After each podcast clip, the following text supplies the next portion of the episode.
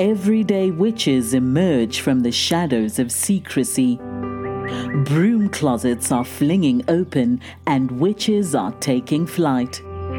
Whether you are hiding in your cozy closet or flying with pride, stay for a spell as Witchcasting with Theodora Pendragon and her guests share magical moments, stir the cauldron, and debunk misinformation and misconceptions about paganism, witches, and our wonderful world of magic.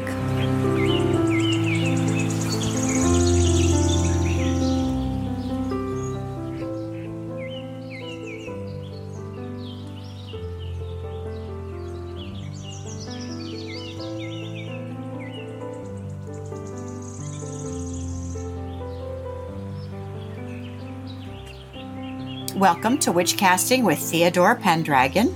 I'm Theodora. Today, my special guest is Lady Dekana. She's been a witch for over 25 years, so we have a little ground to cover.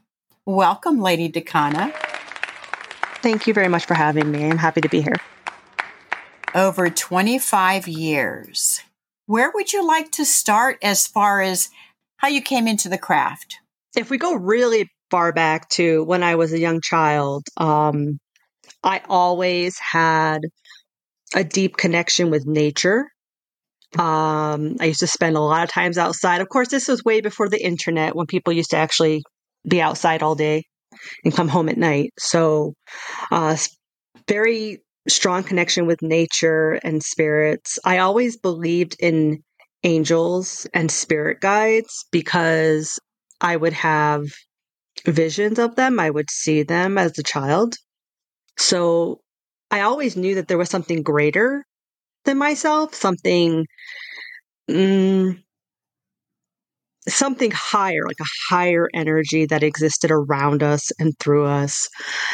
And I would say that was probably evident early on, but it wasn't until I got into my teen years that I came to witchcraft. Now, I was raised loosely Catholic. I say loosely because when I was a kid, we would go to church occasionally. My parents put me in CCD classes and I had to get confirmed and all that in the church. As I got older, my parents stopped going to church. So I was just doing CCD classes um, once a week. I did get my confirmation. I tried to get out of it a lot of times because I always felt like the church was, I liked church. I liked the incense. I liked the candles. I liked the ritual of everything around it. I could feel the energy, but I didn't like what they taught. I didn't like how women were treated as subservient, second class. And so I always had a love hate relationship with God in the church for that reason. And so even though I was going to CCD classes, my aunt and my mother, I was raised very unconventionally. I was raised by my mother and my aunt. It's a whole Dr. Phil episode if I go into it, but um, they were ultra religious. Like religion wasn't discussed in the house. They stopped going to church. So the only time I ever went to church was CCD. And I tried many times to get out of it. I would say, well, if you can prove to me that God exists, then I'll stay. And they're like, no, you're going, you're going to get confirmed because their their reasoning was that you well, they wanted me to get confirmed so that I could get married in the church. So I think it was more along the case of we were raised Catholic, so you're raised Catholic, that sort of thing. So fine. So I, I did end up getting confirmed. After that, I was actually really excited to be finally rid of religion. I wasn't looking for a religion. I was very scientific minded. I was more interested in like astronomy and things like that. And I was kind of like, well, I don't know that I believe in God uh, or any of that. So after I was confirmed, I kind of just put religion aside. And then witchcraft came to me shortly after that. And it was completely by accident, or I should say on purpose, because I don't believe in accidents. I believe everything happens for a reason. I was cleaning out my room and I had a bunch of um, teen magazines. I collected them like crazy in my teens. And I was just flipping through them, putting them in the garbage pile, which ones I'd keep, which ones I'd throw. And there happened to be an article, one page article in one of the magazines that I had missed talking about witchcraft and Wicca from someone who had trained with Laurie Cabot in Salem, Massachusetts. Laurie Cabot is the official witch of Salem for those who don't know that. And the article talked about the connection to nature and spirits and the god and the goddess and magic. And the connection with nature is actually what really intrigued me the most about it. I wasn't sure that I believed in the gods, and I wasn't really sure what to make of magic. So the whole nature aspect is what drew me to it. And after that, I started buying books on witchcraft. My first book was Bucky's Blue Book, as they call it, uh, Raymond Buckland's book, Complete Book of Witchcraft. I think that's everybody's first book. It, yeah, I was actually looking for Laurie Cabot's book, Power of the Witch, but they didn't have it. You know, back then, it was like we had one bookstore nearby they had a very small metaphysical section. It wasn't like today. You didn't have the internet. You didn't have, unless you happened to live near a large bookstore or a metaphysical shop or witch shop, you didn't really have a lot of options. So, yeah, that was my first introduction, my first book. And I think my first tarot deck was, of course, the Rider Waite, because again, that's all that they really had available back then. So that was my introduction uh, to witchcraft. That's what got me started and it's been a very long journey. You started out as a solitary. Have you always been solitary? No. I started off as solitary. I was 16 at the time, and most covens then, I don't know about now, but I know about back then, most covens would not take anybody who's under the age of 18 for obvious reasons. You know, witchcraft was becoming a little bit more popular, was becoming, it's, you know, Cabot's been working since the 70s, and then you have Gerald Gardner in the 50s who brought it all out. So it's always been evolving and changing, but it was still very misunderstood in the 90s at that point in time. So anyway, I started off as a solitary. I just bought books. I think I bought some Scott Cunningham books too, as well as Laurie Cabot's books. And I practiced my own ritual in my bedroom by myself. Uh, I set up a really tiny little altar and just did everything as a solitary, as an intuitive, just followed the books at the time and did very small rituals and prayers, working with nature and with the gods, even though I still didn't know how I felt about that. I was just kind of trying to experience the energy at the time. But yeah, no, I was solitary for a couple years. It wasn't until I went to massage school that I met someone in my class, Jason, and he worked at a witch shop not far from me in Manchester, Connecticut, called the Goddess Shop. That was my first introduction to meeting other witches. They had, at the time, they had these open circles that you could go to at the store where they would just sit in a circle and they talk about the goddess. And it was, at the time, that shop was run by a Dianic witch. So it was all very goddess oriented specifically.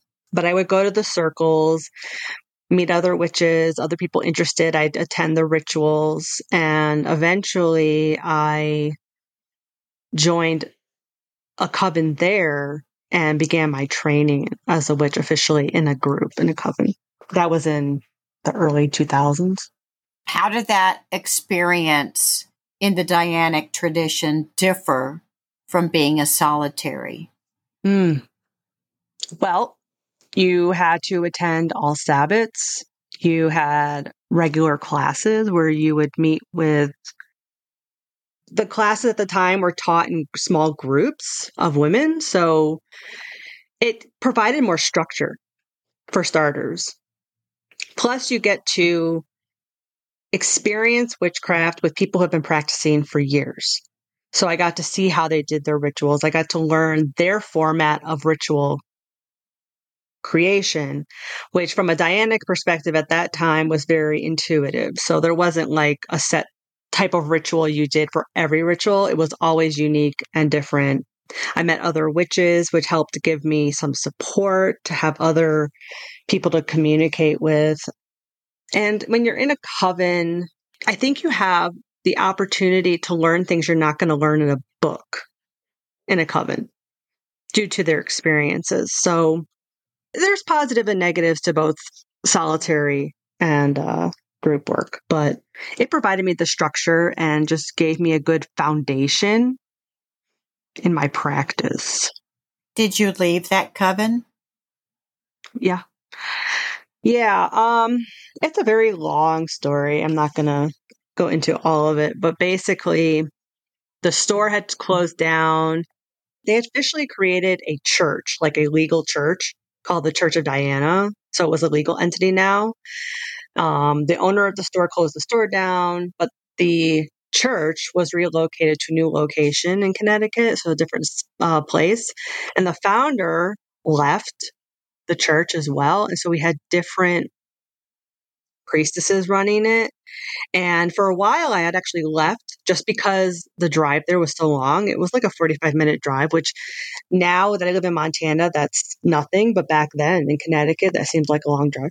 So I was like, I don't, I don't know if I can keep doing this with the, the drive. So I never finished my training in that group. I had left. And then I think after that, the group I was originally in had been initiated. I came back and entered the second group that had started. So I wanted to complete my training and be initiated. So I did ended up going back to the group, back to the church and completed my initiation training, which was really cool, very interesting. But I also knew intuitively, because I've always had very strong intuition, I just knew intuitively I didn't want to stay there. I just wanted to get what I had originally went for. I wanted my year in a day training. I wanted my initiation. So I went back, got initiated, and then I decided, you know, because they were going to have me be responsible for all the Sabbats for the year. The Dianic tradition got me to a certain point where I felt more comfortable with myself. And I wasn't interested in following a tradition that was just female. I wanted to experience the male aspects of uh, the god. I wanted to, uh, I was actually starting to get interested in ceremonial magic, which didn't really jive with Dianics. And it just wasn't where I belonged anymore. So after I got my initiation, I ended up leaving and I went back to being a solitaire for a while. You attended Laurie Cabot's witchcraft as a science class in 2003. Yep. Tell us what that was like. Oh, wow. That was awesome. Um, for me, Laurie Cabot was like my introduction to witchcraft. I mean, I I really had wanted to meet her. Um, she held all this so much magic to me from the beginning. So when I was finally able to take her course, her first course, she has several courses, but take the Witchcraft as a Science course with a friend of mine. We did it together. We stayed in Salem for the week because it ran, I think, four days took the classes with her. And in her Witchcraft as a Science course, she talks a lot about meditation work and she teaches you how to use your psychic abilities. So the emphasis with Laurie Cabot is a lot of psychic work. We would learn how to do protection meditation, how to do um, psychic diagnosis, which is where we each had to come up with a couple of people that we personally knew that had a medical diagnosis. Didn't matter what it was, something that we knew they had.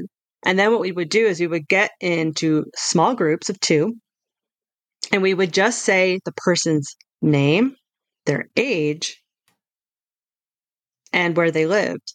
And then we would have to go into what Laurie Cabot calls the alpha state. So she has a technique where she teaches you how to go into that alpha state, which is like right now in regular waking consciousness, we're in beta state. Alpha state is the state we're in when we're drifting off to sleep. We're not asleep yet, but we're not completely conscious either. And that's the state where magic happens. That's the state where we tap into our psychic abilities and can, you know, connect with spirits and the gods and connect with other people psychically.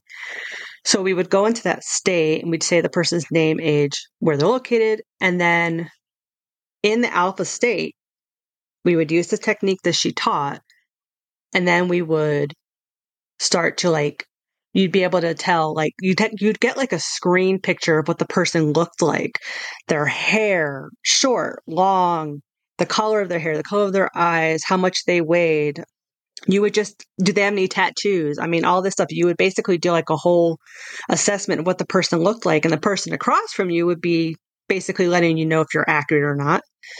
And then you would finally get to the point where you would be able to figure out what was wrong with them. So, like in my case, one of the people I was working with, one of the people that she had given me to read, I did not know. I kept, I have my eyes closed. I'm in alpha and I'm doing this and I'm, I kept saying, I can't see, I can't see, I can't see what it is. Well, the woman was blind. So it kind of gave me like a different way of seeing things intuitively. Like sometimes when you're reading people, you'll like feel what's actually going on, but you don't realize that it's psychically what's happening. So that was a really cool experience. And that was the last thing we did at the end of the class in order to graduate, so to speak. And that was really, really cool. And ever since then, like I, when I look back east, I used to go to Salem several times a year various friends would come with me and so on. At any time that I went to Laurie's shop, and her shop isn't there anymore, but back then she spent a lot of time in her store. I mean, you could go in there. You didn't see her necessarily. She could be in her reading room. She could be on the other side of the store, but you would just like feel her presence. Like she dripped magic. I don't know how to explain it other than you have to experience it, I guess. I don't really see that very much these days. It must have been magical just being in her class. Oh, it was. It was definitely. I was a little intimidated, to be honest. She was such a force back then, you know. I think she still teaches, actually, even though she's like 90, I think. But she still teaches. So, really, she helped you open the door to develop your psychic abilities. Yes, definitely. Mm-hmm. So, from the time you took that class until now, would you say they are well developed? Yes. I think I'm still very intuitive.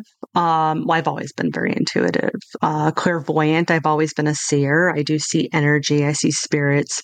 Um, along with witchcraft, I also was trained as a massage therapist and I was also trained as a Reiki master back in the 90s. So all of those abilities, along with Laurie Cabot's training definitely would open up my psychic abilities.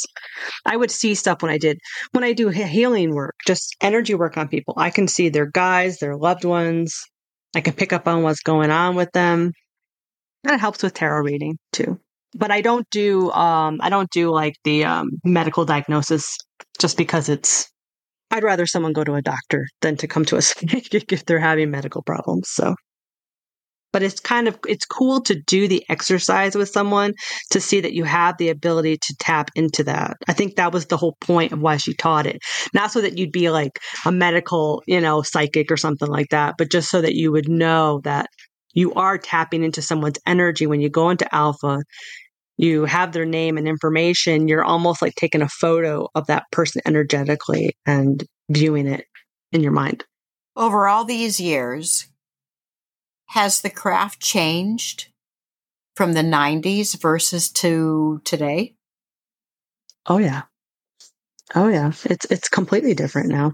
Again, like I said, like in the '90s, it's like you had to have a shop near you. You had to have uh, go to your bookstore and just depend on that small little section they had for information or catalogs. Back then, you had to get catalogs. Um, like I'd get the Llewellyn catalog because that was one of the few uh, metaphysical um, publishers at the time, although there are a couple of other ones. Nowadays, it just seems like everything's out there. You have social media, you have Facebook groups, you have Discord groups, you have YouTube, you have TikTok. And so there's so much information out there, so many people sharing their information. And sometimes that's a great thing, sometimes it's not. Um, there's also a lot of misinformation that goes on around out there. And I also find that now it seems like, like when I was new to witchcraft, witches was a witch was a witch. Okay. So you were a witch. Wicca and witchcraft were like synonymous. They just went together. Whether you were Wiccan or not wasn't the point. Wicca and witchcraft were just synonymous.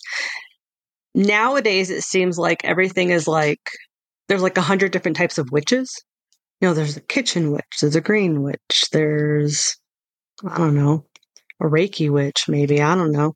There's there's just like a hundred different types of folk witchcraft. And everybody has like all these different types of witchcraft, but they're all just witchcraft.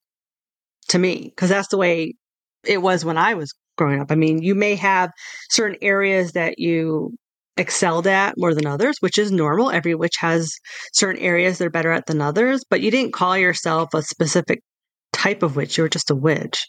So I think that's changed a lot. You can also get a, a lot more ritual supplies easily now than you could then too.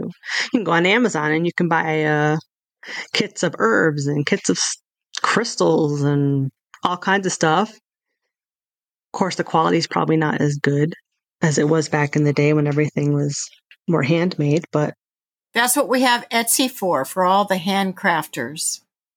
Oh, I love it. Yeah, there's a lot of great people on there. I would definitely always tell people to always go to Etsy first for your supplies or make your own. You know, I made my first athame when I was 17. And it was really rudimentary, but it meant everything to me because I made it myself. A lot of people today, they want to like, they get interested in witchcraft and they feel like they have to go online and buy like a whole like Wicca kit, like for your altar and all this stuff. But, you know, you don't have to buy everything. You can make your supplies, which I think holds more magic if you make your own supplies, you know, personally. They may not look as pretty because there's more magic behind them. Yes, yes, because you're putting your energy into them, definitely. And you'll find too, as you know, with witches, I don't, you know, I don't know if you've experienced this yourself, but early on, you feel like you have to have all these accoutrements. But then as you grow as a witch and evolve and you're trained and all that, you don't need any of it. You really don't. I mean, a good witch can pull a ritual out of her, you know, her hoo ha hoo ha or wherever. Yeah, you can just pull it out wherever you are. You don't need to have all these accoutrements. The magic is in you. I think a lot of people like to treat like like you have a lot of spell books out. I'm not a huge fan of those because I think I think people tend to treat it like a recipe book and they're like, "Oh, I'll put this incense in here, you know, and then these crystals and these herbs." But the real magic is in yourself and the energy that you put into it you can use all the herbs and candles and stuff you want. If you're not putting your energy into it, it's not going to matter. So you're the magic as the witch. It can be as elaborate or as simple as you want it to be. Definitely. Definitely. You are the owner of Open Heart Mystic Intuitive Tarot Reading, where you offer spiritual guidance. Tell us about your practice. It's very, very new. I don't even have the website up. I bought the domain name, but I don't have the website up yet. I'm hoping to have it up by the end of October. Um, this happened completely by the gods, I would say. I have a working relationship with the god Odin, who I've had a relationship with the last two years since moving out to Montana. I've worked with tarot all my life on and off, but I've never done it professionally. You know, I've done it for friends and family and, and other witches and so on do exchanges. But I've like decided recently that I wanted to do more readings for people that I didn't know, but I've been having a hard time finding groups to do that in. I know there's some on Facebook, but I basically I want to say it came from from Odin, like this, and you know, like okay, there's a person that I follow on Facebook. I don't really know her very well. Her name is Marsha. She lives um, in the Billings area, Montana, and she's an energy healer and all this stuff. And I thought, well, let me check with her and see if she knows of any groups or anything. I know that there's some groups in Billings, but it's a long drive. It's two and a half hours. So going there during the week is a little bit of a challenge. I wouldn't be able to do that. So I just kind of messaged her um, on Facebook and I'm like, Do you know of any groups where I can do tarot exchanges? And she's like, No, not really. I can look for you. And she said, But I'd be willing to do an exchange with you if you want. And I'm like, All right, that sounds good. So um, we set up a time to do an exchange and I gave her a tarot reading. And right after I gave her a tarot reading, she goes, you know, I'm I putting together some expos in the fall. Would you like to do uh, readings at the expos? Because I think the reading was accurate. You did a great job. And I'm like, okay, this is Odin telling me that this is what I need to do. And so I just kind of jumped right into it. I wasn't planning on starting a tarot business or anything like that. So I said yes, took the opportunity. And so now I'm just trying to get everything ready. I'll be doing a couple of expos and billings. Congratulations. That's how it starts. That is how it starts. And of course, as you know, I'm also co host of Mystic Initiations. You are? Yeah. I was going to ask about that. Tell us about your podcast. So, our podcast is called Mystic Initiations, and we're both witches and we decided it would be fun to take our combined experiences and just start a podcast and talk about all kinds of things magical, mystical, and mysterious. Um, we've talked about aliens, we've talked about ghosts, witchcraft, magic, the gods, all kinds of stuff. It's a little bit up in the air at the moment because I've been busy getting my business started. And Aridia just moved recently back to Montana and is very busy um, getting things started. But we're hoping to have a podcast episode coming out next week. So we've also interviewed a couple of people. We interviewed you, and we also interviewed a couple of other witches not that long ago. Our last guest was Oracle Hecateos, who is an author um, and priest in Greek tradition, Hellenistic tradition. With all your knowledge and experience, what advice can you give the listeners about witchcraft, especially if they're new to the craft? I would say the most important thing, honestly, is to follow your own intuition. It's important to follow your own internal guidance. If something feels like it calls to you, then pursue it, study it. Always you know, give it a chance. But if something feels wrong, then you shouldn't do it. And I say this especially when it comes to covens. Most people in covens are great, but finding a coven is like finding a family. And you really want to connect with the people. So don't get discouraged if you don't have a group to practice with. Most witches practice as solitary at some point. We've all been solitary. I've been solitary for the last few years, but now I'm going to be running a coven again, um, a small coven here locally. But just follow your intuition, read as much information as you can. There are some great authors out there. Matt Auryn is great, Devin Hunter is great, Christopher Penczak. Any of those books are really good books to start with. Laurie Cabot, you can read her books, but they're they're much older, so um, you can certainly you can still find them though. They're still available. But I would definitely just say mostly just follow your intuition and your own inner guidance. Don't let anybody tell you it's very common, especially in social media. A lot of people say, uh, I've seen this a lot. Oh, you're not a witch because you do A, B, C, or D. Um, witchcraft is a totally personal and intuitive practice. It is between you, the spirits, your guides, and the gods and nobody else. Even if you belong in a coven, you're always practicing by yourself. So find your own connection to the gods. You don't need to spend a lot of money. You don't have to take a whole lot of classes. Let the gods guide you. Yeah, just follow your intuition. Thank you, Lady Dekana, for your years of experience as a solitary and your experience in the Dianic tradition. And I really envy you for being able to take that course with Laurie Cabot. I would have loved meeting her. But she still does classes. And I think she does some of them online now, but they're they're expensive. They're not cheap. Thank you for being on the show. Well, thank you for having me. Blessed be. And have a great evening, everybody. Blessed be.